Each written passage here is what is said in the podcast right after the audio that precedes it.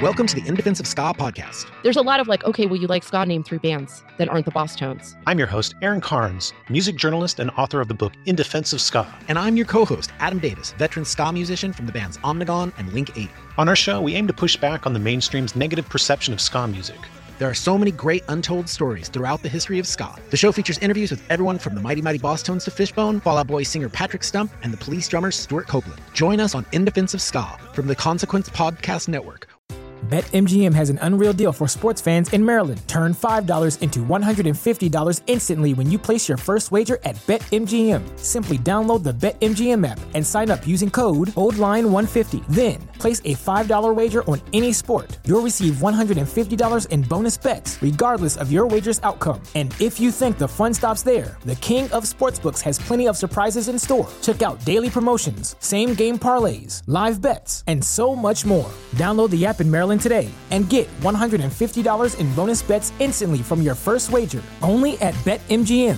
BetMGM and GameSense remind you to play responsibly. See BetMGM.com for terms. 21 plus only. Maryland only. New customer offer. Subject to eligibility requirements. Rewards are non withdrawable bonus bets that expire in seven days. From issuance, please play responsibly. For help, visit mdgamblinghelp.org or call 1 800 Gambler in partnership with MGM National Harbor. Promotional not available in Washington, D.C.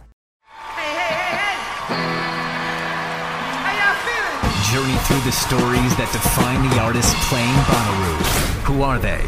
What are they? What will you see? The what?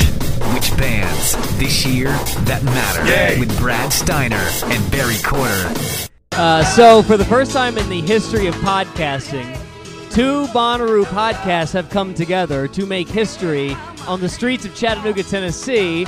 I'm Brad Steiner, that's Barry Corder, and that's the real Roo Bus. Uh, now, you might not be a. Uh, how does a bus talk? How does the actual bus speak? I speak on its behalf. Okay. that's right. Even when it breaks down, it's. Are you crying on the side of the road too? I mean, are you suggesting that we're like spiritually connected? You might be with the bus. That would be amazing if you're spiritually connected with the bus. That'd be amazing. Now that you mentioned that, I kind of wonder if it's like one of those Pixar cars, like if it can talk. Oh my God, that'd be amazing. If it if it could, if it could, what would it actually sound like? What would what would the what would the the bus's voice be like? Would it be like Randy Newman singing a song, or I imagine maybe like George Carlin in the Oh, no Cars kidding. movies, Really, George Carlin, like an old hippie, like Barry. maybe. It's sort of like Barry. yes, Barry, you're now the official voice of the bus. Fair enough. I can Uh, do that. We can record it. Come up when it pulls up. Be my voice. Record me some phrases so I can use it like one of those old GPSs or. Oh my God, when you honk the horn, it's just Barry complaining about his back hurting. Yeah, yeah, It's yeah. like every Just old get man- off. Get off. Get off Well, it my is lawn. a 30 year old bus, so that would make sense. Too many. Of Jesus. Uh, this is uh, pretty exciting. And Daniel and the whole family, the whole gaggle of Roo Bus uh, uh, patrons have joined us in Chattanooga for a podcast. Now, go around the whole thing. Did you bring your whole camp with you? What happened here? This is almost everybody. We have a few tag alongs every Okay. years, but this is the uh, core Roo Bus crew. Why don't you guys introduce yourselves? I'm Brooklin. Look at the. All right, it's Brooklin. All right. I'm Sharla. All right. I'm Chelsey. Wow. You have much more uh, like um hashtag me too is all I say. There's way more females with you guys than ever in our campsite. It's it's a prettier True. group than we're used It is to. a Wait, much who are prettier you? group. What is that voice? And out of Oh, I'm just some guy. Don't worry Okay, about there's me. some Yeah, guy. I just Some showed guy up. just showed up. Yeah, I just showed up. All right, welcome. Put all uh, this also, together. also from uh, Camp Nut Butters, Bryan Stone uh, at the Stone Air uh, Stone on Air podcast. Yes. If you haven't noticed, he most talks listened to podcast in the in history the of the history of podcasting. Yeah. Uh, That's right. now. Daniel, where are you guys from? We are all in Huntsville, Alabama. Okay. Actually, just a little outside in Madison, Alabama. If anybody All right. knows where that is. and you got you guys are in Huntsville too, right? Yeah, I'm in You Huntsville. both, everybody's from Huntsville. I think it's funny you you feel the need to clarify that. well, if anybody's of from our area, they, they would know what I'm talking about. I mean, if you want to get really specific, we're near Harvest, Alabama. Th- how all right, how that's far? Yeah, how far outside that? Um, outside of Huntsville, we're about a uh, 20 minute, half hour drive. That's nothing. All right. What kind of gas mileage that bus get? Actually, for the size that thing is, Uh-huh. it's not bad. If I was to calculate it out, I think it would cost me maybe 60 bucks to get to Manchester and back from Huntsville. No kidding. What's the drive from there to Manchester? How long is it? Mm, well, in a regular car, about an hour and a half. In the Roo Bus, uh, About a day, day and a half. Yeah. Start on Monday. I was going to say about nine and a half uh, miles of the gallon, maybe. so, um, as has been as has been chronicled, last year we had a little bit of an issue with it. Oh yeah, you Um, almost didn't make it last. Oh, we made it. It took a very long time, but we made it. Like nine hours. Yeah, if it was running great, we could make it probably two, two and a half hours. Um, thankfully, though, knock on wood, there's Yeah. some wood. It's running a little bit better now. I'm gonna get a look taken at it after Christmas just to make sure, but I well, think we're good. Lucky for you, we've got a bus expert with at Russ with the bus here with his Volkswagen bus right behind us. He's actually a bus expert. He's literally been keeping this 76 Volkswagen Sp- Westfalia on the air, or on the air. I'm on the air on, the, road. for how long have you had it, Russ? 20 years. Jesus. Is it a diesel? That's a it's not. Okay, ours is. Big difference. Boom. so uh, this is our bus. You brought your bus. You literally brought your bus with you. You brought pieces Yes. of your bus with you. So um, we have a little miniature Hot Wheels version of the bus that our good friend Cassandra gave us for Christmas Uh-huh. last year. Um, I'll take it if we can't take the whole thing. And I brought the dashboard of the bus, kind of that's got our handprints on it, and in the same color paint as the rest of the bus. And Now, uh, whose hands are on the, the? What part of the bus is this? This is a giant, just like a generic piece of the bus. Yeah, so you, that's- you're just ripping things off of the bus and bringing it with you everywhere you go. It's only two screws, man. I took that off this morning. Uh, that sits kind of below the uh, the wheel, Uh-huh. and it kind of muffles the engine that pokes out in the back, so Okay. we don't have that, you know, breaking our eardrums. wow. And so you basically just take the bus around and just get people to sign it, essentially, right? Well, there's no way I could have driven it around in downtown Chattanooga, so that's the way I'm bringing it here. I literally have nightmares about that sometimes. I'm not exaggerating. I'll have a bad dream where I'm driving the bus in the city and I'm like just freezing out with fear. Really? Yeah. Is it that hard to drive? Oh my God! Kanye West just started. Kanye just started. Is Jesus is king. The, uh, one of those one of those party beer. Things So what we're is doing, we going are on. literally outside uh, at uh, a hotel in Chattanooga called the Moxy. Uh, hashtag at the Moxie uh, in downtown Chattanooga, literally recreating Camp Nut Butter. We recreated our campsite, and by the way, this is essentially what we would bring to Camp Nut Butter. We try to uh, bring as much any couches and, and podcasting equipment, our giant Bonnaroo heads on a stick, our giant marquee, a a very disheveled, broken down piece of our marquee. But this is what you get when you get a Camp Nut Butter with uh, also, you know, Got the 800 square feet of mailbox, carpeting. Mailbox. Oh, which yeah, the was a new mailbox. addition last year. Has anyone brought anything to the mailbox? I don't think so. Uh, check it, please. See if we got anything. If we get drugs again, I'm s- reporting them to the Nothing this- cops. But you know, last year we got uh, what suckers and a cigarette. We got one cigarette. Yeah. A lot of jewelry. We got stickers. Uh, uh, we will were uh, hoping for. will you be will uh, Roo Bus be the first uh, entry into the mailbox for I guess the 2020 season? Will you be the first entry into the mailbox? You put something in the mailbox for us. Absolutely. I got Okay. some stickers for you and some other random things maybe. Now you go on your podcast. You basically uh, you talk Bonnaroo, but you do it in a in a story time fashion, right? You basically tell stories on, on about your Bonnaroo experiences. Yeah, so I wanted to leave the news and such to the professionals, the two guys that are sitting Oh in front God, of me. that's very loose. You're way to use the word better than us. professional. I come down here and there's like a whole like outdoor studio. We're basically Yeah. using an old microphone from the Rock Band video games on my back porch. That's it. I promise. One of these That's days, maybe good. I'll get professional. But yeah, I have to give credit to Sharla. Let's get her on the mic here in a minute. It was her idea. She came to me a couple of months ago and she said one of her favorite aspects of, of Bonnaroo was all the crazy stories, the things that kind of crop up and people retell right. year after That's right. years. And she thought it would be a good idea to kind of chronicle it. So I'm like, oh, let's do it in a podcast. So really, I mean, I know I do all the, a lot of the talking, but it was her baby. What, you want to tell us about it? Really? So Jane's her nickname, by the way. I'm sure. I'm sure it was because of a story that you always tell.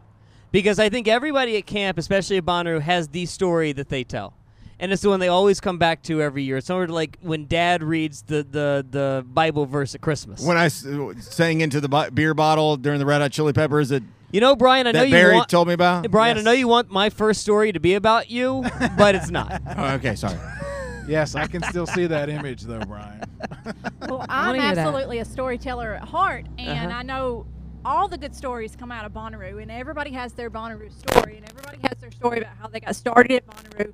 And not only that, but just year after year, there's all the good stories of Bonnaroo. You know, it's I saw this awesome band, and Mhm. Uh, here's my story about the pit at Bonnaroo. But not only that, here's my story about what happened at my camp at Bonnaroo. Here's my funny story of how I set up my camp Is at it? Bonnaroo. But is it usually about? Is it about camp or is it about an artist? It's both. Okay. It's absolutely both. It's, uh, you know, here's my funny story about when I stood in line for six hours to see my favorite artist. Here's my funny story about when I was in line for 27 hours and I got rerouted to the Hills, Hillsboro exit. That's blah, not an blah, blah. exaggeration. Uh, you know, it's it's really not an exaggeration. Um, so everybody's got their Bonnaroo story. Everybody's got their Bonnaroo stories.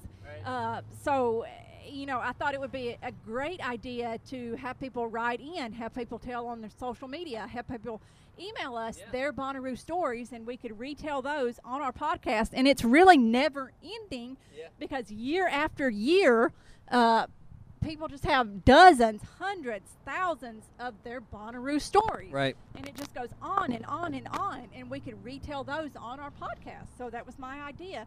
And, you know, last year, Daniel honestly took a lot of flack for starting Bonnaroo rumors of artists. And I didn't want to do that this year. So I really wanted to take a different approach of what uh, the Ruba social media was. And I really want it to be more that community effort, more that uh, community focused goal. So I really wanted to want to bring together people with their stories and their Bonnaroo community experience. So I thought, eh, what a great way to do this by bringing together people with their Bonnaroo stories again. Uh, so, that So was kind of my idea. you for the guys, podcast. who, why did you get flack about uh, lineup stuff? When did that happen? What happened? I will be totally transparent. Okay. Um, just by nature of having a big friendly blue bus and uh, you know making sure big that we're what? friends with the, the with all the Oh, rest of the community. Yeah. Like people come up to us sometimes. It's like, hey, bro, I heard that so and so is playing next year. So like, I had two people tell me last year, on good faith, that the Foo Fighters were going to play. It turns out that connections got crossed or whatever, and the Foo Fighters were playing a very close festival, but it was Pilgrimage, not Bonnaroo. So I'm like, yeah, you know, I love playing that game. Like, oh, who's playing next year? Yeah, you got one of those lineups. emails that I get. They'll be in Tennessee Yeah. sometime in the summer. Yeah. Sure. I did get good faith information that Phish was playing like October of the year before last. That was cool. That turned out to be accurate. The Foo Fighters, not so much. So I'm like, you know what? I'm not playing this game anymore. The fun thing to me is like the community stuff. Well, see, that's exactly what Barry and I talk about forever and ever and ever. And you guys know this too because you've been around for so long. And of course, uh, you know, if you've been to Bonnaroo before, it has nothing really to do with the lineup. It's fun, and right about now is when we enjoy the lineup talk the most. But it really has nothing to do with the lineup. Well, let me jump in because when you were talking, the fact that we are here in November talking about Bonnaroo is the thing that sort of stands out to me. That it's it's become this almost year-round thing. You know, when we started talking about doing our podcast, we thought we would do it what for the three months leading up to it. yeah, I actually told Barry, I said, I hope nobody listens to this. yeah, and we thought, you know, Sunday when it ends, we'll maybe do a Monday the day after, and then that's it. You know, shut it down till uh, what the lineup the next year, and uh, we've done. I mean, it's almost year round. We haven't done so many this year, after, but people like you, Bonnaroobian, Bonnarooster. I mean, it's this year round thing now, right? I promise you that there isn't anybody doing a Coachella podcast right now. Well, we thought about it. They yelled at us. they didn't want us to do that. Yeah. We, Yeah, we've tried to incorporate other uh, festivals. They get very, very touchy because uh, the second that you say, "Yeah, well, it's a Bonnaroo podcast," and we talk about other stuff, but uh, we'd like you f- to not talk about Bonnaroo or call it a Bonnaroo podcast, Yeah, or we want you it. to change the name. Yeah, uh, by the way, look at these guys. Welcome back, guys. Look at these guys. So clean. You guys look so strange when you're showered and adorable. Uh, now the the the now remind me, is the beer? We met them at the beer exchange, right? Beer exchange, which was massive. What a great time! I was, that was stunned as to how good that beer exchange was. Yeah, that they that do was really cool. Now, what pod is that in? It's in seven. Is it changes every year, right? Kevin from Camp Reddaroo, ladies and gentlemen. Yeah. Tell us about it. Hey guys, what's up? Hi. I feel a lot cleaner since the last time I seen you guys. It's strange. Yeah, we were. strange. uh, that was a great time, though. yeah, it's a great time and uh, Ba- ba- I'll tell you how dirty we were. Uh, Barry's hair wasn't gray. Is That's, that's right. It was a sco- sort of sandy, dusty color. you know, it's it's funny because we were looking over some of the pictures on the way over here from our podcast, and uh, you know, we were in that tent and it's all sweaty and dirty, and then you know.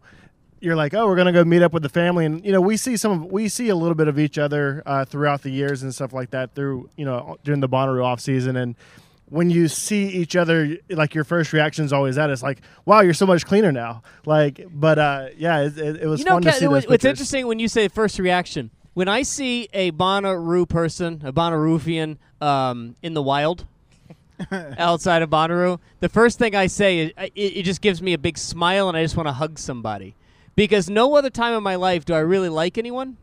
Uh, but when I see a Bonnaroo person, I'm like, oh, just come here. Yeah. Just come here. Yeah, you know, like I think we talked about this a little bit last time uh, during our podcast, but you know, our the uniqueness about Camp Reddaroo and and our family that we have is we're so spread out through the U.S. that a lot of us um, travel throughout the year to visit each other. Um, we've spent like Friendsgiving together. No Mitchell kidding. usually throws a big birthday bash that we go Now, to. when you met Mitch, though, you guys had known each other before, though. no, we didn't know each other before. No shit. So you guys met through Bonnaroo. Yeah, so funny enough, uh, so how I came to Bonnaroo was through a uh, Camp Reddaroo member who was uh, a part of the original uh, 2012, and we went to high school together. And so I went in 2015 was my first year, and then you know you just instantly click. And I met Mitchell that first year, and I think we went to his birthday party um, that October, and then you know we've almost been inseparable. We see each other literally year by uh, year by year. We I moved out to Salt Lake City and was out there with. I actually moved to Salt Lake City uh, for groups for a group of individuals that are part of Camp Reddaroo. Like I picked that city. My work gave me the opportunity to go to Salt Lake City or Colorado, and I picked Salt Lake City because I knew people in that city. Wow. So it really does become a Wow. big part of our lives. That's amazing. It, it, it Kyle, um, your friend Kyle moved to what Murfreesboro. I listened to your podcast the other day. Yeah, yeah. Um, yeah, Kyle is a good buddy. He runs the Twitter account Bonnaroovian, and he is the kindest, like gentlest soul that you'll ever meet. I'm sorry, I don't work in radio. He's the kindest soul that you'll ever You got to meet. eat it, man. No, You you're gotta good, man. You're good. Go, go, go. He embodies the spirit of Yeah. like the Bonnaroo code. He is always like kind and like just generally wants to hang out or whatever. And he has done a good job to kind of keep the spirit of the community going year round. Yeah, that's why he's one of those guys. I mean, it, he's he he's all in. I mean, to the point of move. He was from what New Jersey.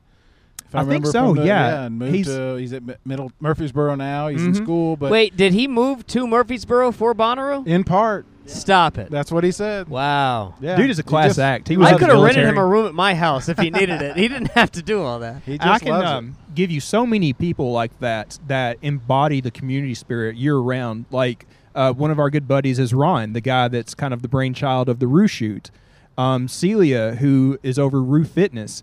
There's so many people that kind of have their area for like the, their specialty area of Bonner, right?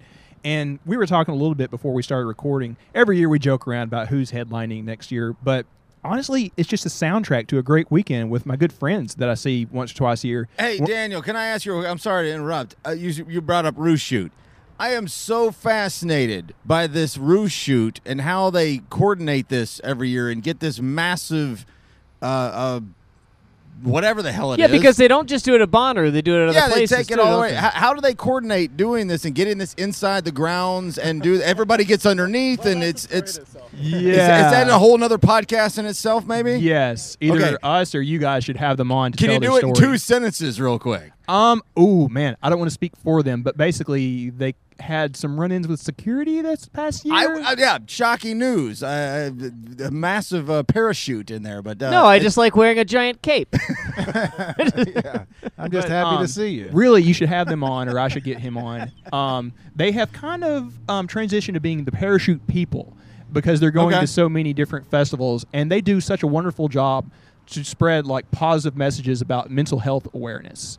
Oh no, and nothing that, that I could have ever said was anything other than a positive message. What they're doing, I just don't know how they get that damn thing in into Centeroo every year. Talk to them, and I love it. it's All right, not anyway. easy, I hear.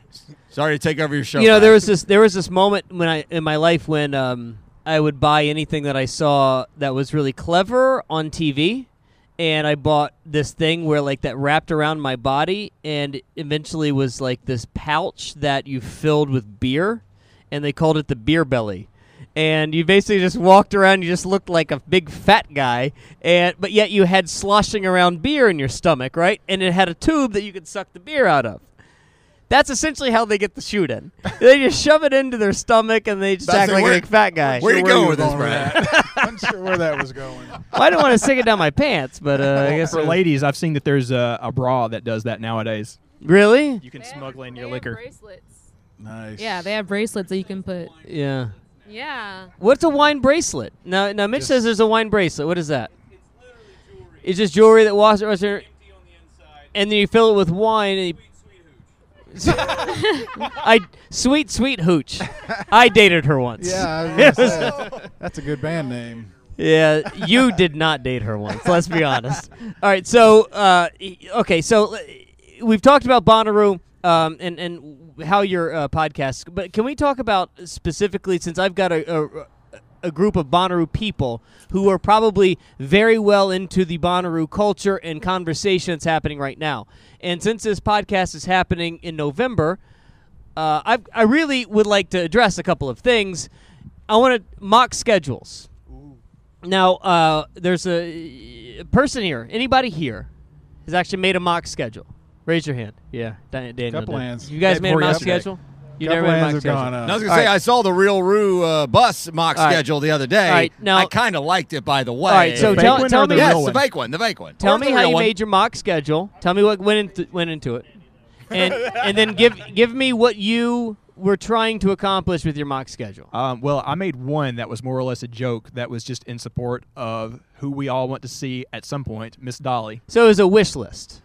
Well, that one, I mean, if she could play three sets, that'd be amazing. Well, and you, and you and you went by you were using uh, availability of artists for 2020. Yeah, from what I saw, right? yeah, like it was like they you knew that they were potentially available at that time. So you weren't just saying I want to see the Rolling Stones. You were saying these potential artists can be available in the summer of 2020. right. So, Which I think is a it's a fun way to look at. You know, that's what we do. We speculate all year long. I mean, it's, it's fun. You can look at who AC is booking, who they have Sure. playing around that time, who is not scheduled to play in Nashville, and you can kind of put two and two together. And another example is like, okay, what's a big artist that is touring that has played other festivals that hasn't played Bonnaroo recently? Okay. So Tame Impala is one that makes perfect sense. Well, yeah, Tame, Well, that's Tame Brad's does band. make a lot of sense. So, Yeah. but here's what I'd say, and, I, and before we get into uh, what mock schedules make sense or what don't make sense, I need to implore anybody that's actually listening to this uh, that's part of the Bonnaroo culture. If you're on Reddit or who, if you're not, it doesn't matter. If you're making mock schedules, uh, I, I really think it does a disservice to Bonnaroo. I think that mock schedules are a really, really bad thing if you do not specifically say this is a wish list. And I'm saying it for a reason. Expectations get completely out of they, they get blown out of the water. Expectations do not get put back onto earth. And then when we get the lineup, it drops and we're all like, well, this sucks. We, we well this person's I thought we were having uh, Miley into Rihanna into the Foo Fighters into the Rolling Stones. I thought they were all. Let me do a thing. So I I did a little bit of math and I called uh, some people in the industries that got the numbers. I found a mock lineup on Reddit. I don't know who made it. I really don't know who made it. And I'm going to go through one day of the mock lineup. Okay. I'm not going to read the whole thing that they did on a Saturday. It was a random Saturday. Rage Against the Machine, Vampire Weekend, Kid Cudi, My Chemical Romance, Lizzo, Brittany Howard, The Highwomen, Danny Brown, Local Natives, Perfume Genius. That's an entire festival, guys. Like, that's an entire weekend, right? Do you know how much just that day costs? $5.5 million. $5.5 million in one day. They do not have a budget for $5.5 million. And I'm going to go you one step better. If you put My, My Chemical Romance on a mock schedule, I want you to know that it is going to cost you $1.5 million to put My Chemical Romance on the festival lineup. What did Cardi B get last year? And what was her placement on the line on the on the poster? What was she five? Was she on the top line or the second line? third line, I want to say. Okay, well, Cardi B got four hundred thousand dollars last year. Uh, do you think that they're going to sell tickets putting My Chemical Romance at one point five million dollars on that lineup's top line? You think they're going to sell any tickets that way? I don't think so. So again, these mock lineups, they're fun. They're really fun. But please, I hope there's not a human being ever taking them seriously. I hope that there is somebody saying to them, "This is just for fun. This is just." Because by the way, this mock lineup that I saw, it was great, but it also had the next day Rihanna, Dolly Parton, Damon Fowler, Oysterhead, and Run the Jewels. That's another four million dollars. So I'll tell you one reason I think people do that is we're able to look at past lineups with rose-colored glasses. If you look at like 13, 14, That is a great point, Dan. You, That's a you great see point. a lot of bands that weren't as expensive back in that day, and you think like, oh, well, they can book acts like that again. No, they can't. That's right. That's Well, exactly that's right. exactly right. When, when uh, I was looking at um, uh, whoever on Reddit is posting these um, like snapshots back to the schedule, like Saturdays of 2012 or whatever. I mean, you can look down and see like the national on like like the Who stage. Uh, Well, I you're mean- not getting that anymore. That that's the whole point of kind of what you and I have been talking about for a year is sort of this the reality of this, how it works, how these festivals work, the thinking behind it. You know, we've had Jeff Cuellar on a couple of times, and and he's been so insightful, sort of giving us this insight on how it actually works. You know, I mean, I think your point is right, but it is a wish list. We all have our wish lists, and I think you hit it right on the head. We we we don't think about what they cost this year. You know, It is an is a great point. Daniel makes a great point because in 2009, and I posted this on Twitter earlier. Uh, in 2009, we all, every one of us, I don't care how many people say that they did, they missed Adele. Adele was on the lineup in 2009, and I read the Rolling Stone article earlier today to a quote unquote smallish crowd. That's heartbreaking. And if you put Adele on the on the lineup right now, she's going to cost you about 2.7 million dollars. So I give you I'll give you a similar story since that's kind of our deal storytelling. We went to go see Post Malone in 2016. There wasn't much of anybody there, and it was a bad show. He was also less a few face tattoos, by the way, too. Yeah. Yeah, it was a bad show because basically every hip hop show is terrible. That's no doubt about that. I'm not kidding. A similar story I found out Yeah. just because of YouTube. We like watching Bonnaroo videos. Yeah. Uh, Walk the Moon literally That's won right. a contest to show up in 2012 or 13. like that was they, they had a music video where he enlisted his grandpa, like the lead singer, and was like, "We just want to go to Bonnaroo, help us out." And that was like they got Walk the Moon for free that year. Uh, so th- yeah, there. Anybody that's on the Who stage, m- I'm gonna rip the the the band-aid off and just say it. And I really don't like saying it, but if you look past the behind the curtain, anybody that plays on the Who stage uh, plays for free. Dude. And I don't really like saying that. And the other part that I've got to make sure that I, I've talked to somebody about, but they even have to bring their own gear. They have to bring their own gear, and they have to pay for anybody that's traveling there, which really sort of stinks. Uh, I've got to figure out, and we can talk to Cuellar about it. We can talk to somebody Bonnaroo about it, but something is not right for a pay to play on the Who stage, and, and especially the, the spots that mean so much to people like the Black Keys. The Well- Black Keys would not be who they are, I don't think, if not for the Who stage in 2007. Well, let's be clear. We don't know that they're not paid. They might be paid uh, something, but they have to pick up a bunch of the expense. So I don't know if it's. Well, I know for a fact that Delacey pulled out last year because she had to pay to be there. Well, that's what I'm saying is that they would have had to pay their. Right. They they might have got a couple hundred dollars as a fee, but the expense of travel Was way too much it- for them to cover. Yeah, so, Yeah. So I can attest to we're- this a little. Um, our mutual friends, Repeat Repeats, played the Who stage uh, two years ago. They played the Who stage a couple of days after they played the bus for us.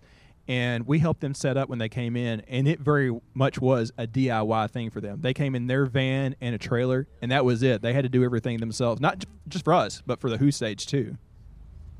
Yeah, it is a it's a weird it's a tough thing, but when you go to the Who stage, when you go through the list of people who were there, and back to your, uh, I think it was a really really good point. Uh, the people that you that are there, and you look back in, in in the past, and there's five years ago. Oh my God, uh, the National played the smallest stage at, at Bonnaroo. If you had to find your biggest miss, if you had your biggest Bonnaroo miss, who would it be? Like, how do you mean? Okay.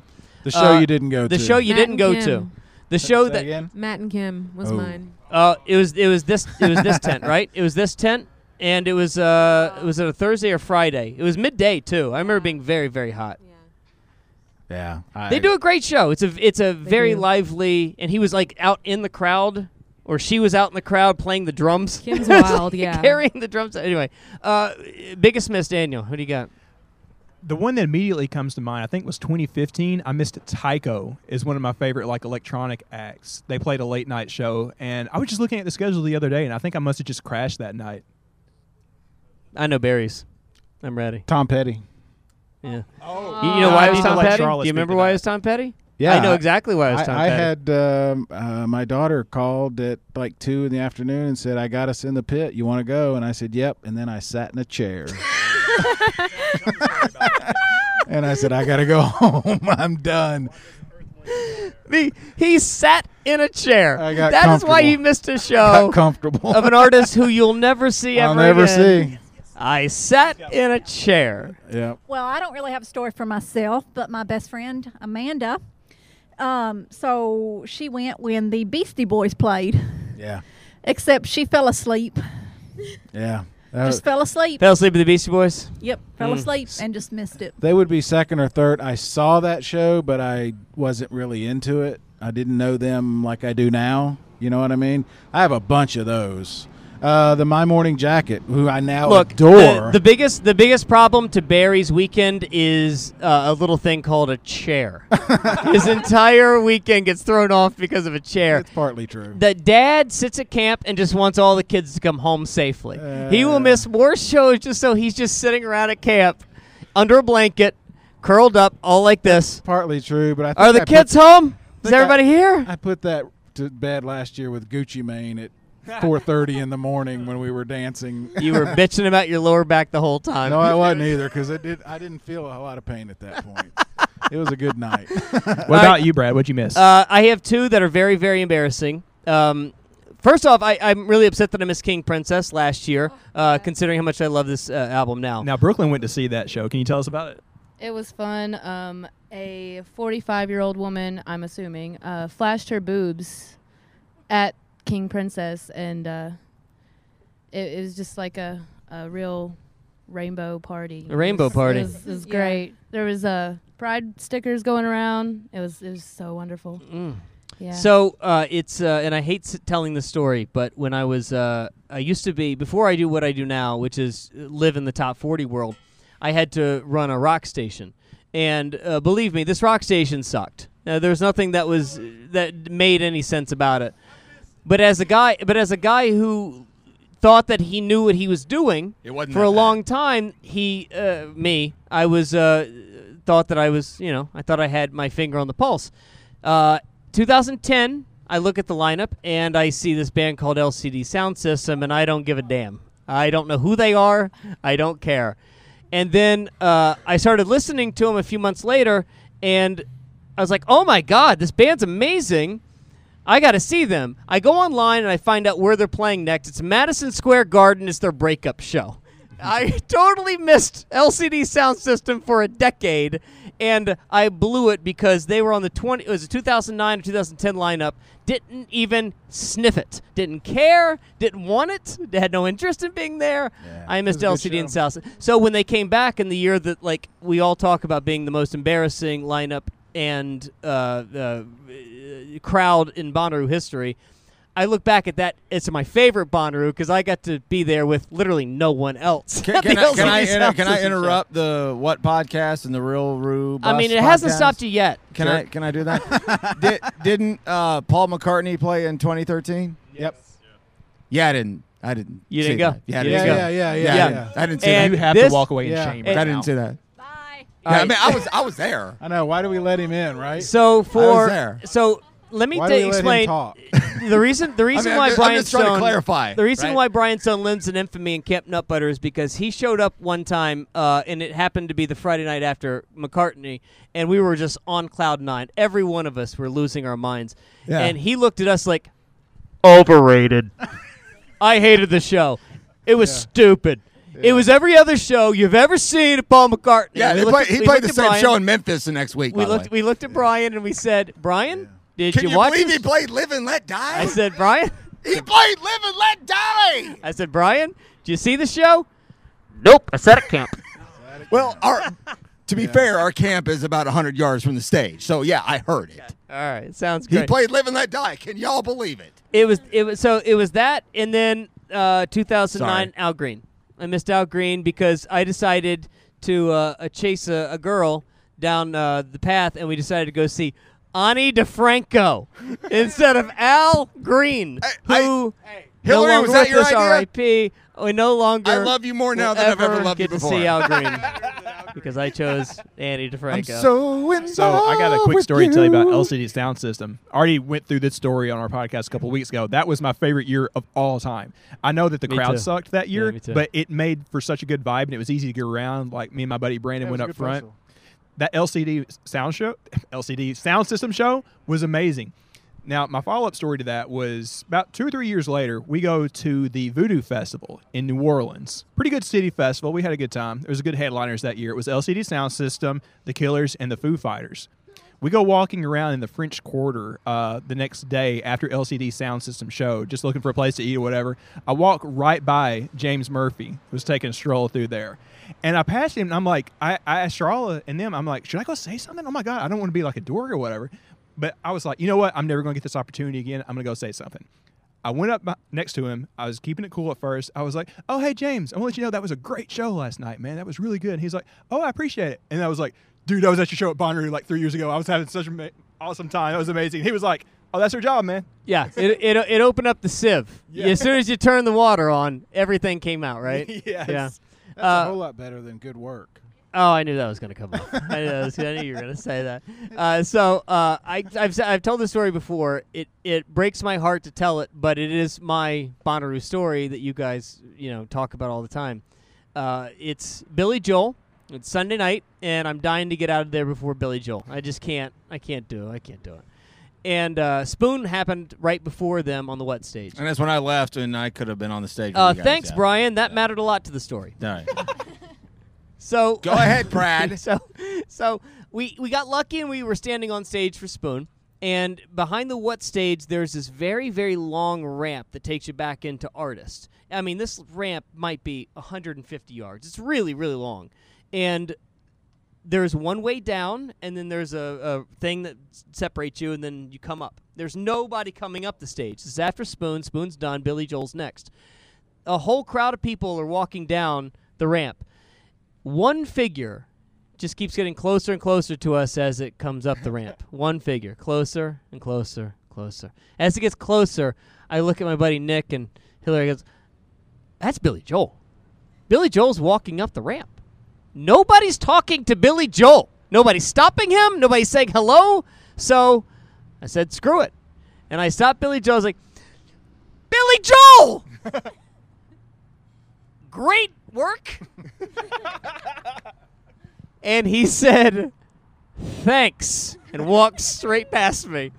It was in that moment I realized I've got nothing to say to Billy Joel. I've got no conversation. You're not not you're the piano man. I've got Christie Brinkley. I've got no conversation for Billy Joel other than great work. So you guys get to live in Valhalla for like the Bonnaroo weekend back there, where you are more likely. we don't like talking about it because somebody's going to Uh-huh. picket and riot us. We are pretty well, I mean, sure you guys about are it. media. Everybody's going to put two and two together. But you get to live back there where you're more likely to run into artists. So don't you have like a bullet point or two in mind for your favorite ones that you might Well, run into? uh, okay, we have. Well, His no. point is he doesn't like Billy Joel. I think. I no, actually it's not skipped that I don't like Billy Joel. It was fine. He's a fellow Met fan, but I love him. But I don't have anything to say to him. Like you know, I have nothing to talk to him about. it. But Dua Lipa, Dua Lipa, you that that you were you were on cloud nine. Well, we year. did more than talk. If you Oh, know what I mean. oh, oh, yeah, more than talk. I got you. Oh, okay. So, okay. um, I will say, and this this person's going to remain nameless, but we did have uh, a band stop by and and sit down with Camp Nut Butter and uh, decide that year to tell me, who is the biggest Alabama Shakes fan on the planet, how much the Alabama Shakes sucked, and how much they were overrated, and how irritated he was about.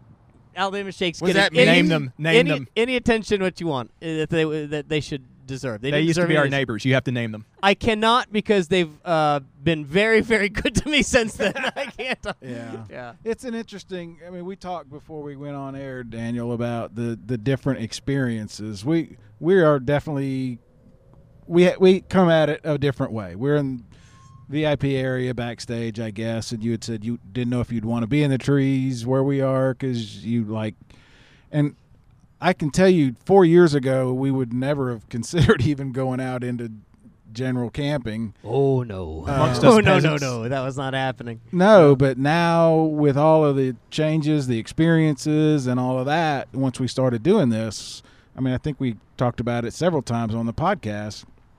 Uh, It sounds like a lot of fun. You know, there's a lot of It things. honestly happening feels like, there. and this is a credit to the people who put this on. They have made a, uh, they have created an event in an op, uh, in a, a a world for general admission that is better than anything that you can get anywhere else in the festival. Right. And if I had it in me to deal with bugs, heat, people, germs, whatever. There's no bugs. We've talked about that. We've never We'll seen a talk bug. about that later. We'll talk about Come that on, later. we've never seen Kevin's a bug. brother does You- that. you Doesn't- guys Kevin's don't know- brother sprays for the bugs. All these I- new I people, you don't know Brad as well as we do, but let him continue. It's, it's too. I'm too neurotic to live out there. I can't do it. I can't do it. Um, the, the the only way that I can I can do it is in the creature comforts of being tucked away in a in a world that is all to our own. Um, but with that being said, it is really phenomenal out there, and the times that I've spent, I didn't want to leave. Now, granted, I did, uh, but I didn't want to. he didn't want to until he did. So, um, Barry, we were talking about this earlier. So, the way that the the festival world has gotten in the past couple of years, it's tougher to book good acts, right? It it's tougher to have a Yeah. lineup that's There's more that much- festivals. Yeah. More demand. Yep. But AC has done a very good job to realize that their strength is in the camps and the community. They've built those new barns and they've had really cool people like the House of Yes out of New York come down and do really cool stuff. Yeah, that was really cool. Yeah, can you tell us real quick about that, Chelsey? That was one of your favorite things, right? That was cool because they had this whole like New Orleans parade at the House of Yes, but it was like all just like rainbows and like the band was playing. I don't know. It was really cool. Pride Parade. Yeah, it was a. It was awesome. Now, is it the same parade that used to happen 10 years ago, 15 years ago, that used to go through the, the festival? They just move it to the House of Yes? Is that the I same think they thing? move it around. I mean, it still started at the House of Yes, and then I guess like this big kind of party type thing. Then they just kind of just moved it around everywhere. So I don't know. It was fun. Let me jump in now because it seems like a, a natural segue. But uh, Jeff Cuellar, uh, I had reached out to him a week ago to see if he had some news that we could maybe announce for this podcast. They've been they've been so good to us and so helpful. Um, and he called this morning actually, um, and it's not you know I knew he wasn't going to give us an an artist or anything like that, uh, but he said to your point and to, to what we've been talking about every year they address something. You know, they planted trees, they planted grass, they've redone the, added the bathrooms, and and they when the festival ends, they all gather and they think, what do we need to fix? And this year, he told me today that the the parking or the the uh, traffic, not from the freeway, but once you get past the sort of security, how do they get you to your campsite? Is their focus? And I actually had asked him. I said, "Is the delay?" I figured it was the security, and he said, "No, that's really not it. We, they can add lanes. The issue is there's ADA camping, there's VIP camping, there's group camping, but everybody comes in, you know, in the line, and then it's how they filter them out. So, um, I mean, to me." It's one of those And- things but that, is that- but it is that- doesn't sound sexy, But but, is- if you're but sitting an there in that It's car, needed. It's needed. exactly. Is it So- needed? Because you're gonna have to explain to me how bad it is. because I don't know. Is is that an actual issue? Yes, it definitely was a big issue this past year. There was a huge Well, we line were of back people. to eighty thousand people. Yeah. For one thing. Well, there was a ton of people that were backed up on the interstate this past year, and we spoke to people who dropped by the bus to come speak to us that said they waited more than six, seven hours. That had been unheard of for many years now. Um, before we had the bus, we would drive in; it would take like an hour or two at most. But we talked to a lot of folks that got frustrated beyond belief this past year. So for Jeff to say that, that's awesome. I think that is one of the biggest needs. Yeah. and we, we look, Mitchell's here. Mitchell's- I think he's got a word. Mitchell has something to add. Uh, so we have a, a contingency that comes from uh, Chicago each year, and uh, Carrie arrived at the gate at the gate to get in line at 11 15 11 20 and she finally got to us at around 9:30 a.m that was Stop thursday friday morning that was that happened this year at bonnaroo uh, because the line was that intense. 10 long, hours? roughly. And and now to, she, to go to go 400 yards. well, I'm not sure how long the line was because you know it stacks up out there on the interstate. Um, but she got in line at around 11:15 because we saw it in the group chat, and then it was just a, a long list of extremities that she screamed about. Yeah, so this is this is exactly what boy. If Rightfully had, so. If I had if I had a, a group of women that screamed at my extremities, uh, if I can't understand, and these guys know much better than I do.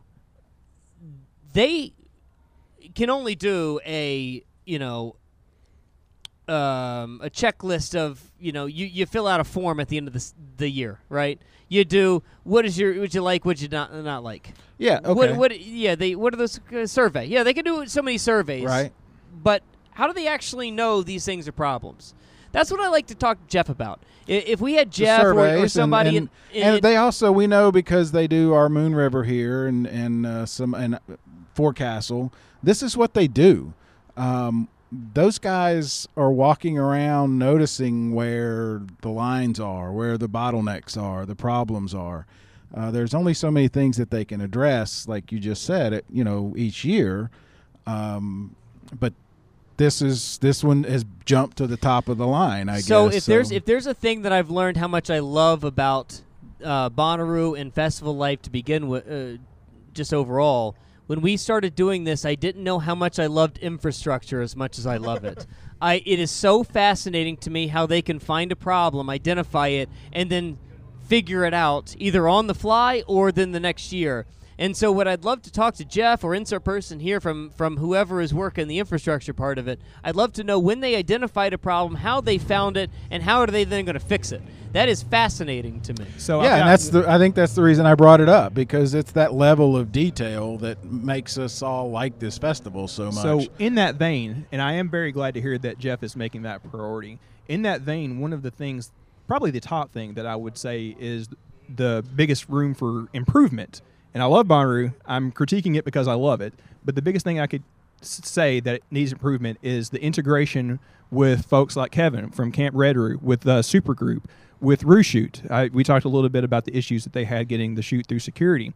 Um, we've been thinking about it, and through the interaction that we have literally every day sometimes with the general community, the folks that keep coming back and back, we're keeping the conversation going probably more so, maybe even better in some cases than their official channels do. We would love to have better integration with them to work with them on our events. We hosted Repeat Repeat two years ago. The folks with uh, Red Roo are having literally a thousand or more come in for the beer exchange. And uh, we understand AC has a ton of things that they're working on. Moon River here, they're doing um, that festival at the horse track in Kentucky and things like that. We realize that they have limited resources, but just having a line to talk with them so we can have infrastructure to support what we're doing, I think that is probably the biggest improvement because, as I said before, it's not necessarily the lineup that keeps us coming back. I'm coming back to hang with Kevin. I'm coming back to hang with Mitchell. It's the community. Well, that's they're the biggest so aspect. dreamy. Look at them. Yeah. Yeah, so one of the you know one of the things that uh, I wanted to just interject and and again this is not a uh, complaint towards Bonnaroo because you know they they do put on this and they do it really well but you know over the years as I've had to wait in line and then there's been times where I've got to get in early uh, with Bonnaroo's blessing to allow us in early. But you know we we got tracked by the local you know they they have the local pd and out that are directing traffic. So it's like their mission doesn't get all the time um, communicated to those that are locally helping. So uh, you know that seems to be some of the problem. And again this is not bashing them but you know we've made it to all the way to the uh, we got told to go to the east toll booth and then when we got to the east toll booth, we were like, "Oh, you got to get back in line." So then we got back in line for another couple hours to get all the way back to the west toll booth. So, like Daniel was saying, you know, with some of these groups and stuff like that, one of the biggest things that I'm, I, it's good to hear that they're going to to be really focusing on that. But you know, maybe have you know additional. uh, You can't cut down gates to probably make more entries, but you know, make make ones where if you're going to be in this side of uh, the campgrounds, you're going to enter this gate. If you're going to enter on this side of the campgrounds, enter in this. that was it just makes so much more sense. And I mean, I know they do have an, a few other gates to do that. So you know, I, I think it's just that confusion where you know maybe it's the local help that that's pushing people over. But um, you know, I, I think just open it up and saying, okay, you know, if you come to this side, you're going to get assigned to this side of the campgrounds. If you're coming in this side, go to this side of the campgrounds. Um, and then it, maybe it would tool up that, you know, you know, traffic that once you get past the security. Yeah, that was my understanding. Was as he said, there's still going to be delays. They're still going to have to go through security and all that. But figuring out a way, you know, if you're ADA camping or you're group camping, to to better filter it through so it goes a little bit quicker. So, I mean, to me, like I said, it's as we've talked about so many times, all the little things add up to your overall experience. you And know? my bet is that the, the 12 hour person, the person that 12, didn't think about that the rest of the weekend. my bet is it didn't even occur. Yeah, I don't know, man. That's a long time. I don't know. I heard per- people pretty salty, and that's why they left early on Sundays because they were just Kevin. they did not want to get stuck in the. Have you had a the year? Speaking of stories, have you had a year where you just said, "Screw it, I gotta get out of here"? You know the the last Yeah, year Tom when Petty. it, when it rained. I don't wanna uh, talk about you just when it when it when it stormed in 2018. Uh, I, I'm one that I will.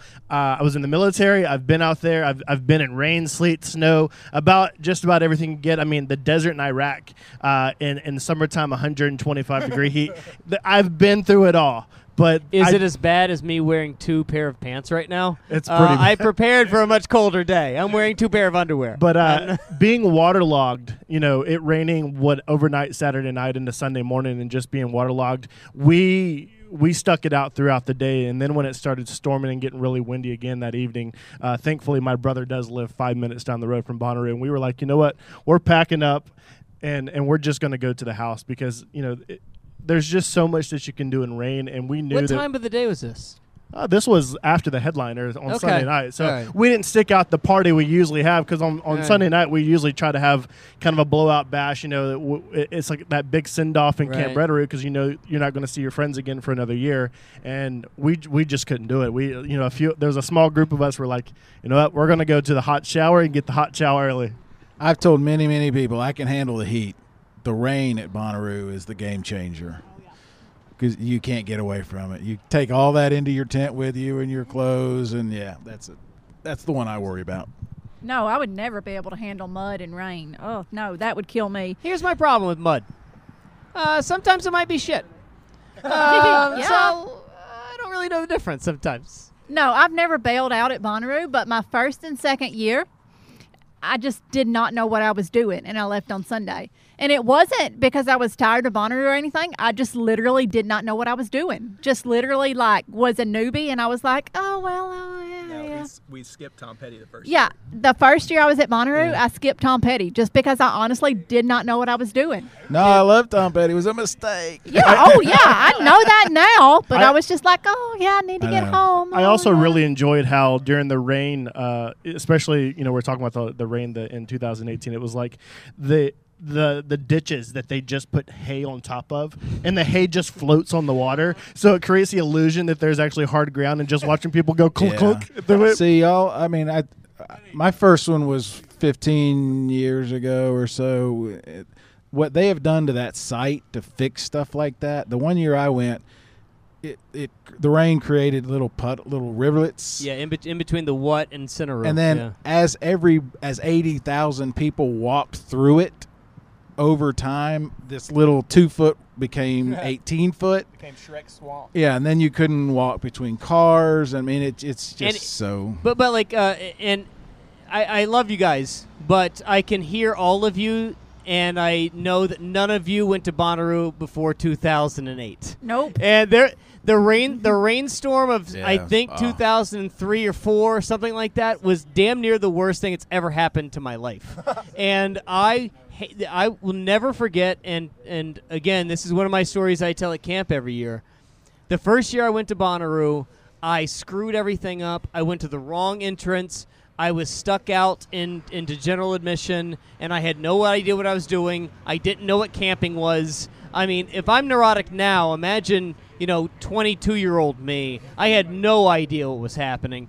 Uh, we got there. We were miserable immediately. We were so irritated. By that night, the rain just hammered us. And the the rain. What year was it, Nate? That the rain was so. It was it was Dave Matthews and Friends or something. Oh four, It was the worst rainstorm I have ever been in my life to the point where I literally looked next to me and saw a woman defecating into a puddle. This is oh, why I was like, I can't do mud. I don't know the difference.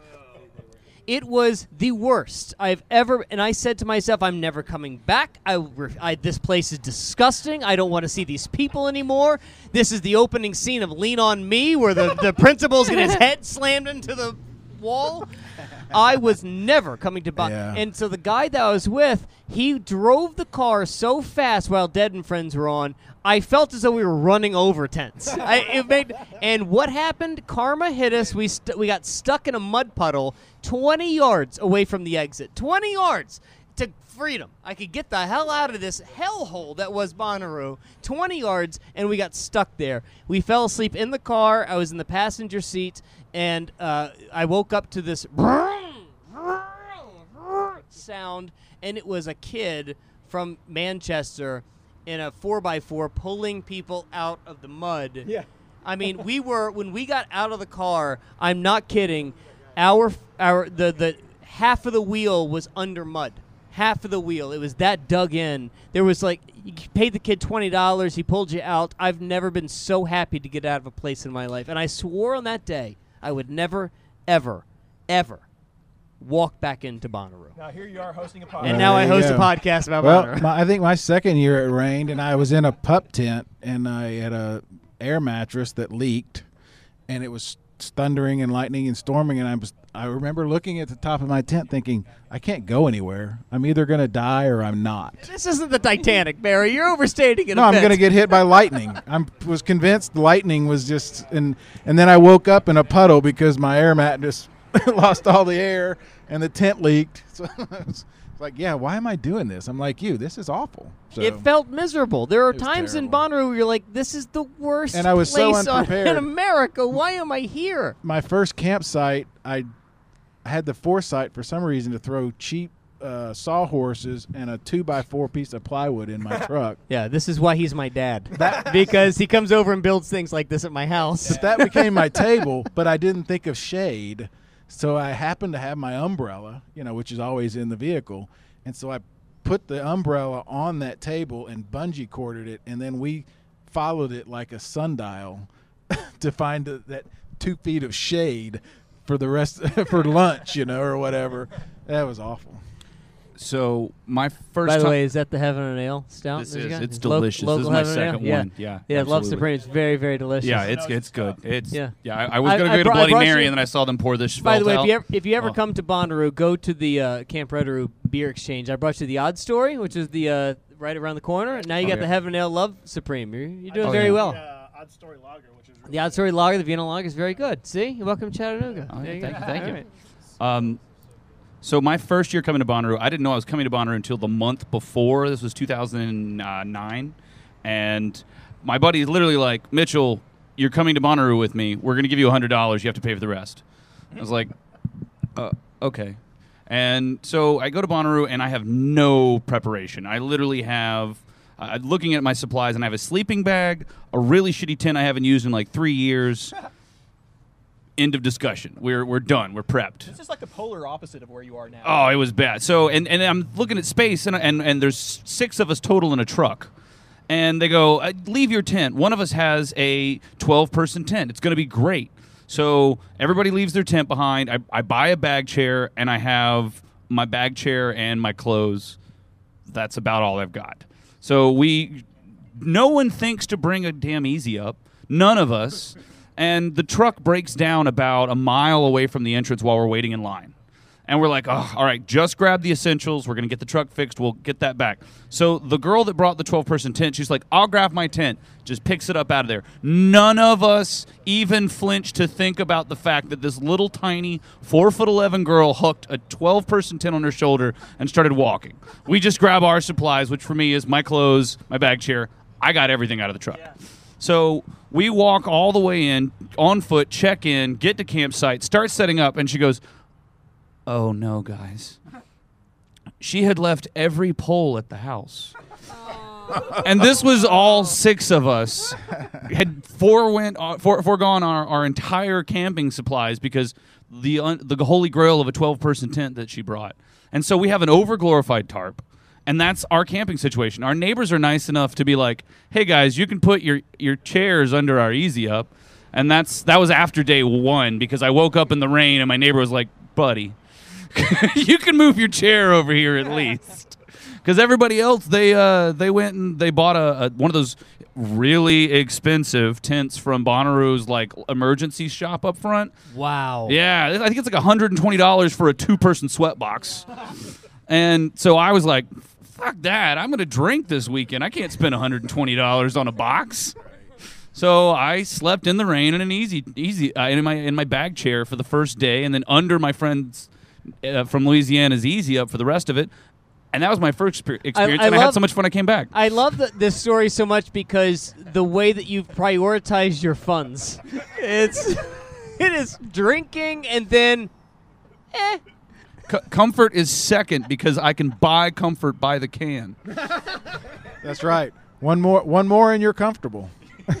my God, Don Draper would kill for that uh, that line. I I find comfort in a can. Um, so uh, biggest miss. We've had the uh, the the news from Jeff Cuellar, Mock Lime. All right, I've got uh, one uh, final question that uh, I will ask uh, around the around the table here.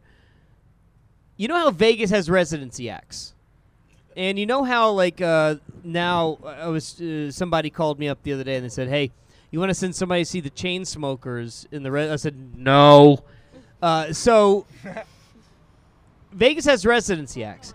If Bonnaroo had a residency act, if Bonnaroo had one act that played every year, it was the same time every year, and you knew it was going to happen, who would it be?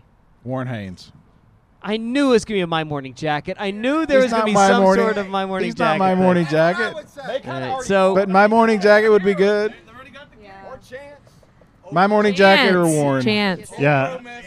I would say Chance or That's- you know Marcus from Mumford and Sons. I feel like they kind of grew through Bonnaroo, and they would I, I'm gonna I, again. I'm going to stop all of you. I think you're all taking this the wrong way.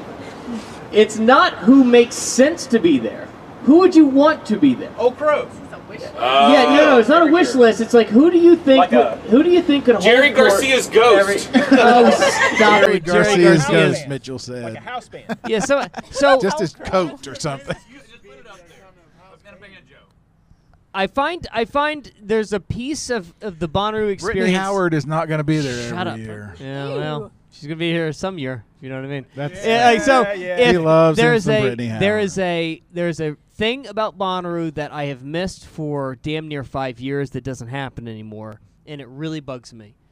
There was a thing that in our camp that we all went to. Camp Nut Butter every single year found the same show, and we all wanted to go no matter what. We don't agree on anything. No, ma- there's nothing we agree with. But Sunday morning church at Yeah. one o'clock on the what? It happened every year. If it was Charles Bradley, it went to Mavis Staples. If it went from Mavis Staples, it, o- over and over and over, I missed church on Sunday on the What Stage. I know not me- many people show up. That Charles Bradley show broke my heart because Charles Bradley was my favorite album of that year. But nobody came. But if there's one piece of residency that I, I now that the Grand Ole Opry's there, that is your residency. Residency is Grand Ole Opry. Every year you know Grand Ole Opry's. I want Sunday church back. For now. Yeah. I, I mean, I guess they could argue that the Calliope stage is it, but that's not us. Okay. Is it you're gonna bother me here? It's it's Calliope. Please stop saying this. It's Calliope. What what is it or what is it not? I can't figure out which one it is. Does anyone know which one it is? It's Calliope. It's Calliope. How do you- Alright. Charlotte knows how to Thank pronounce you. it. What is All it? right. All right. It's not Calliope. Calliope. It's Calliope. It's Calliope. Calliope. I'm just going to say this: by the time They anybody the gets hill. there, Okay, all I know is to move the hill. Let it go. by the time anybody gets there, they don't care how it's pronounced. yeah, that's that's, good right. point. That's if you want to great go see the weirdest stuff at Bonnaroo, go to there after 3 a.m. Gucci Mane, it was awesome.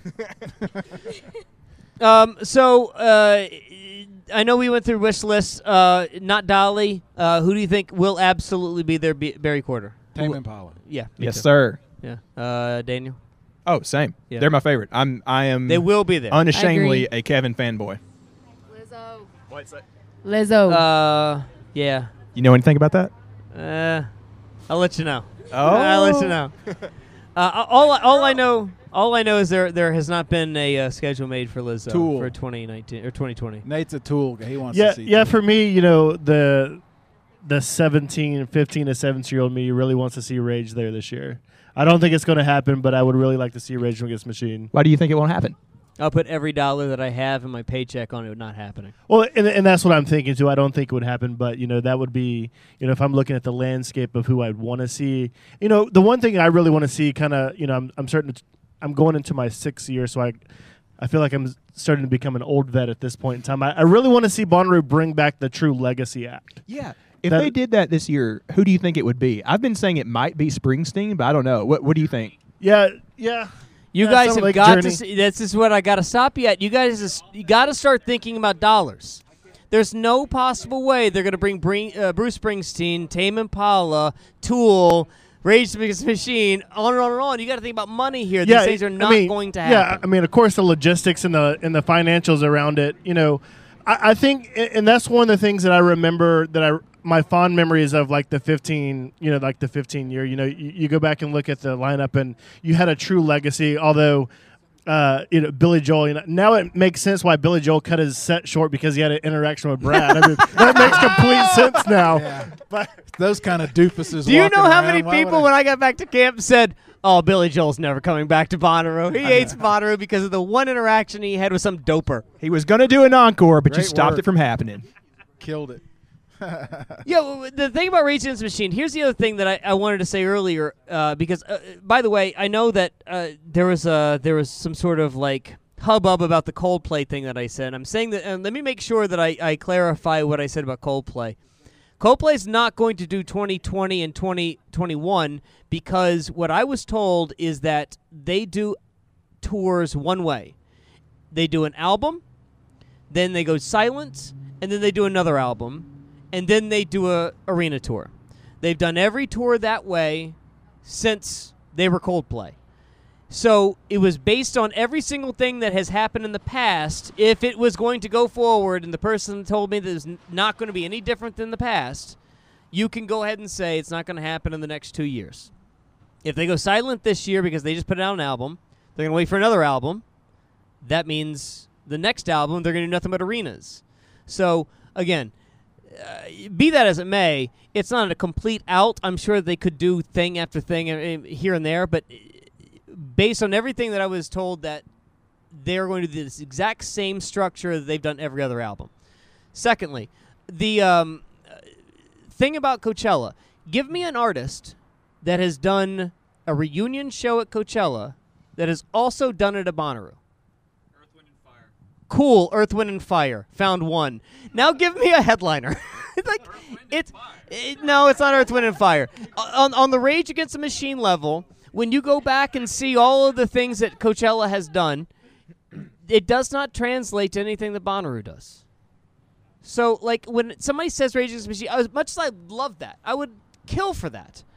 I think you have a better shot at profit profits against Rage than Rage Against the Machine. So, Brad, you're being the voice of reason about our expectations. Because every year our expectations go here, and we all get the lineup, and we're all like, uh, womp womp. So, what do you think would be realistic names for a legacy slot for next year? Where did this Diana Ross thing come? That come came from Kyle the Bonnaroovian. He's a big fanboy. Okay, because he likes. Okay, um, you know, I don't know. I, I, I don't I don't know what, what the legacy would be. This is not where I'm good. I don't I don't do well with the guesses. Uh, I did a mock lineup one time like ten years ago, and it was the worst thing that I've ever done. It was so stupid. I look like a fool. So, in terms of expectations in the lineup, uh, me and, and Sarah do the same thing every year. We pay no attention to any of the, the rumors. Sometimes it comes across, but we wait until the lineup drops, and then somebody always does the Lord's work and sorts the lineup by genre. And we just go to genres we like and listen to shit we've never heard of, and it's just Yeah. Christmas every year. Even by mocks. Yeah, yeah. Kikagaku Moyo No is actually one of the best things I found this year. We're gonna go see him again Tuesday. Really? they're my favorite show. Mitchell, what was this year. the, the jazz infusion band that you turned me on to? Uh, I met you there. You were in your skeleton costume last year. Oh god! It was like a Uh, three oh, piece. here- the comet comes. The, The comet is Yes, coming. yes, that's oh it, yes. yeah, oh yeah. The comet is coming, and and the only reason we found that is because I was like, chaotic jazz. Let me hit play on that psychedelic jazz and just freeform anything jazz. I'll play you a listen. That's how I found Mastodon because somebody told me jazz metal, and I was like, that. You just checked two boxes off, Man, you get really high. Let, let me just you know just to kind of piggyback on what Mitch was saying is you know when you, when you run these camps you know we, we try to stay relevant with the rumors for uh, for our campers and for everybody there.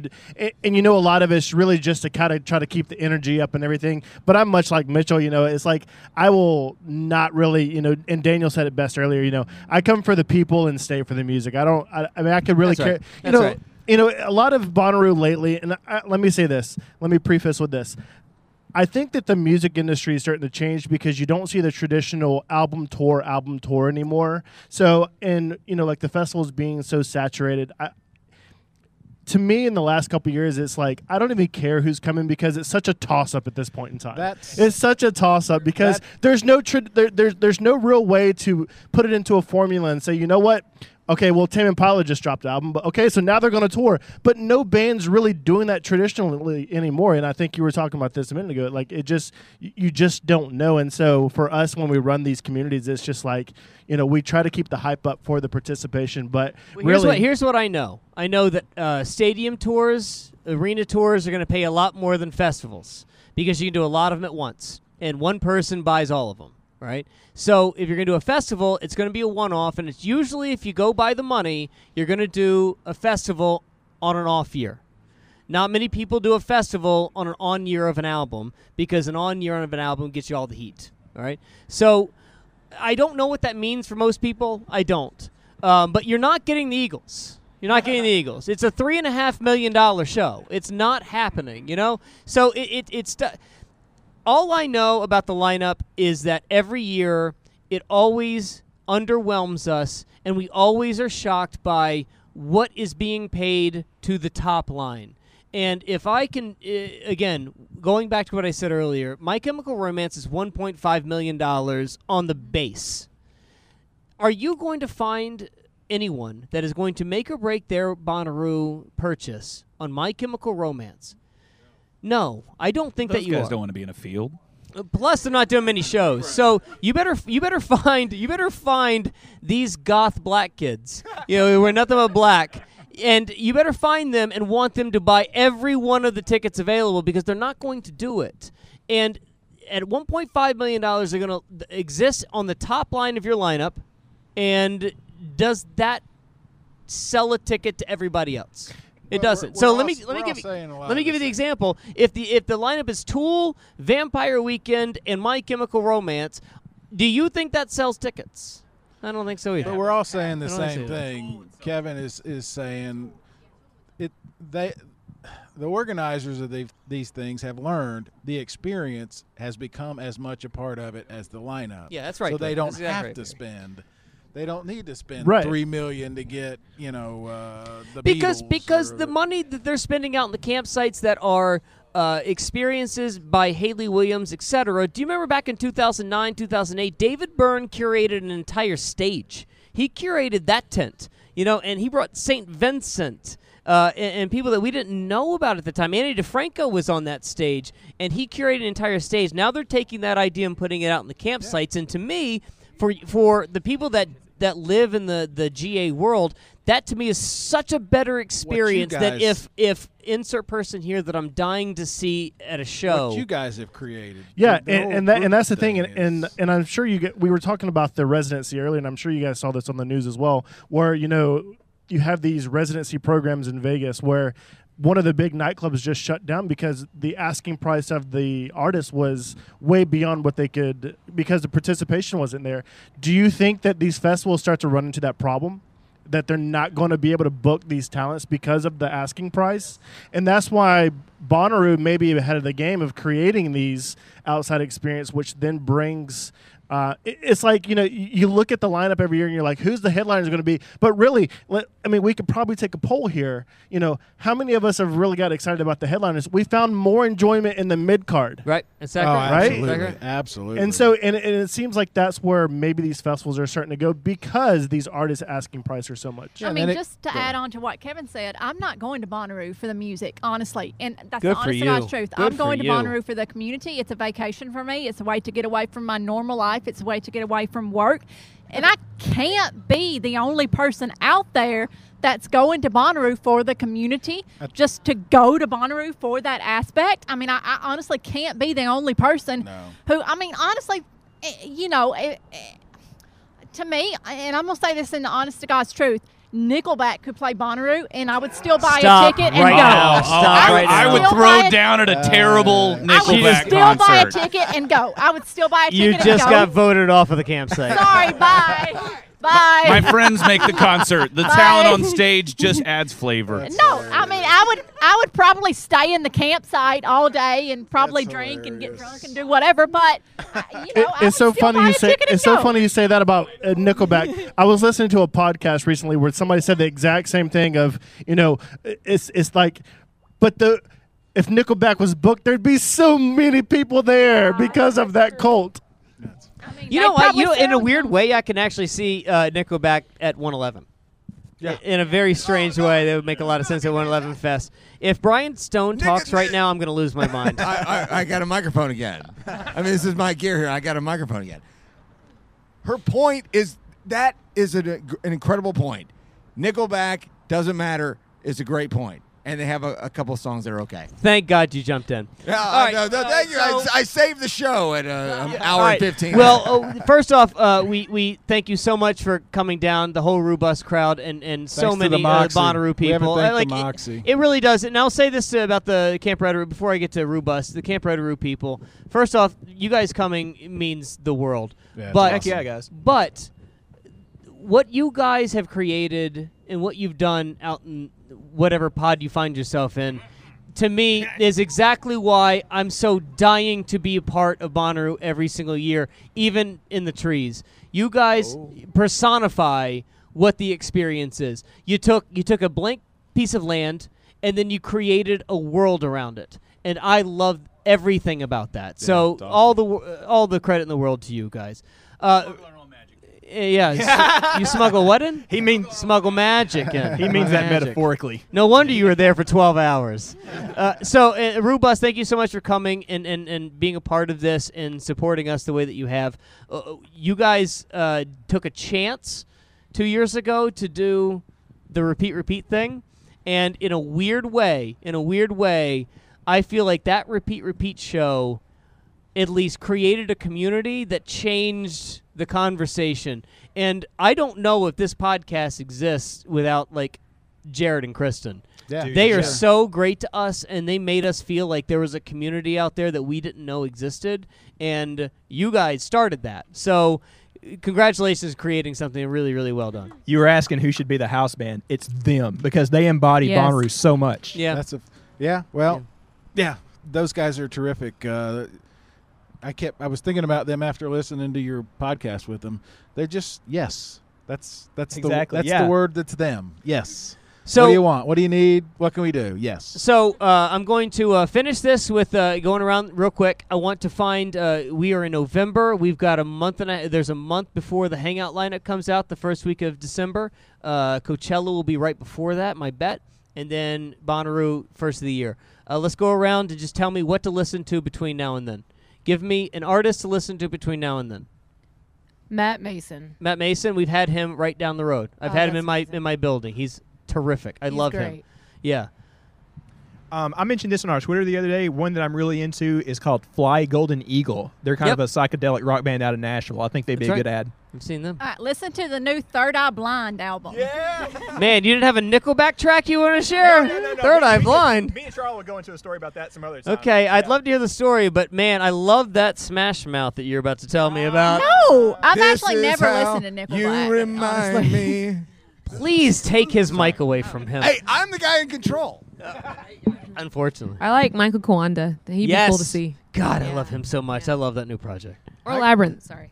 I got nothing. I want to hear the was it the Blam Blams you were talking about? The blam They're incredible. Okay. That's the one yes. I want to okay. listen to. They are literally a mix of LCD Soundsystem, Queen, the Beatles, the Bowie, everything. Like amazing stage presence, like incredible vocals, incredible like musicianship. Awesome. AC, please book them. All right, so uh, Yes. he's he's been sitting here quietly the whole time. What is your name?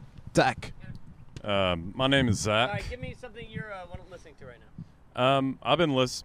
Can you hear me on this thing? Okay, everybody can hear me. All right.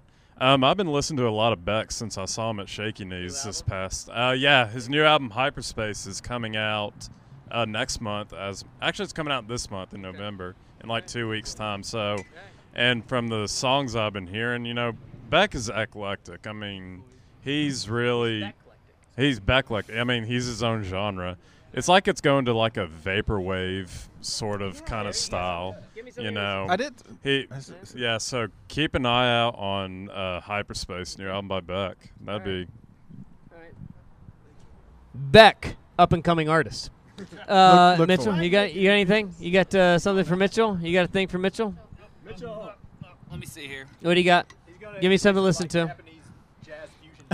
Well, in all honesty, I'm going to tell you to go into the past, and there's a genre called nya rock that Oh is so incredible. Oh my God. It's like Zydeco jazz funk. It's imagine bet like Lonnie Liston Smith with the second line. All right, uh, at the table, Bryan and Nate. You got uh, you got an idea what you're listening to right now? Yeah, I Pearl Jam. to? Allman Brothers Oh, all shut up. weekend long. Shut up. Three days of Allman Brothers Hi, back have, to back. Have y'all heard about Blackberry Smoke? Then a Pearl Jam cover band. Okay, great. All right, so I'm gonna I'm gonna Les Zeppelin. How am I supposed to follow that? Okay, you're not. Yeah, uh, so if if uh, if I got two, and she knows it, uh, the King Princess album's the best album of the year. It's absolutely the absolute best album of the year. I'm obsessed with it. Uh, but I've got, I found a girl. I found a girl in England. Her name is Litany. She is followed by nobody. She has no management. She has no record label. And if I was an A&R guy tomorrow, I'd be dragging her from England to America to bring her to uh, uh, uh, my boss. Her name is Litany. Uh, listen to um, uh, My Dude. Uh, listen to uh, her new song, which is something I don't remember. But Litany is is my girl. She's unbelievable, and she sounds like every sort of like king princess slash her outfit that you can find. I'm obsessed with her. There you go. That's what I got. There we go. All right, Sweet. Barry. Anything else? Soja. Thanks to the Moxy. Thanks to you guys for traveling up here. That means a bunch. That's yeah, awesome. thank, thanks. Not only thanks to the guys, but thanks to the Moxy at the Moxy hashtag at the Moxy. The Moxy Chattanooga has uh, been more, more, more than gracious than I could have ever expected. They let us drive a car into their patio. Into their patio. Right. And we, you're, you're, I know you're going to laugh, but we need to thank Lord Very Taco. carefully. Yes, Lord and Taco. Sirius. By the way, if you want to follow Lord Taco at Russell on the Bus, is the guy that puts literally everything that we do. He is the guy that that is the heart and soul of it. And then of course, um, that guy. Thanks to Bryan. right, cool. and Nate. So one last thing. One last thing. I'll, Thanks. uh, Oh, yeah, I'll sorry, make yeah. this super quick. And Nate Um, over here, by the way. Yeah, Thanks Nate's to Sorry, Nate for Daniel. taking Go ahead. pictures. No, so I'll make this super quick. Take under a Talk minute. over each other all day. Uh, one important thing that it's always been a mantra for us with the Roo Bus is keeping this community going, continuing to radiate positivity.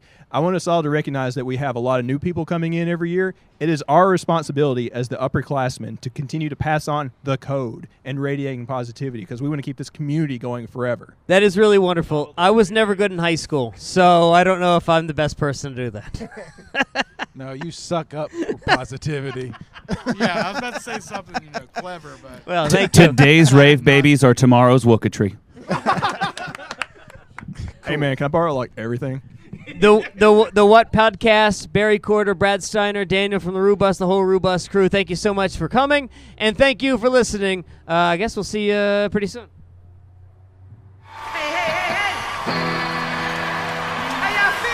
Journey through the stories that define the artists playing Bonnaroo. Who are they?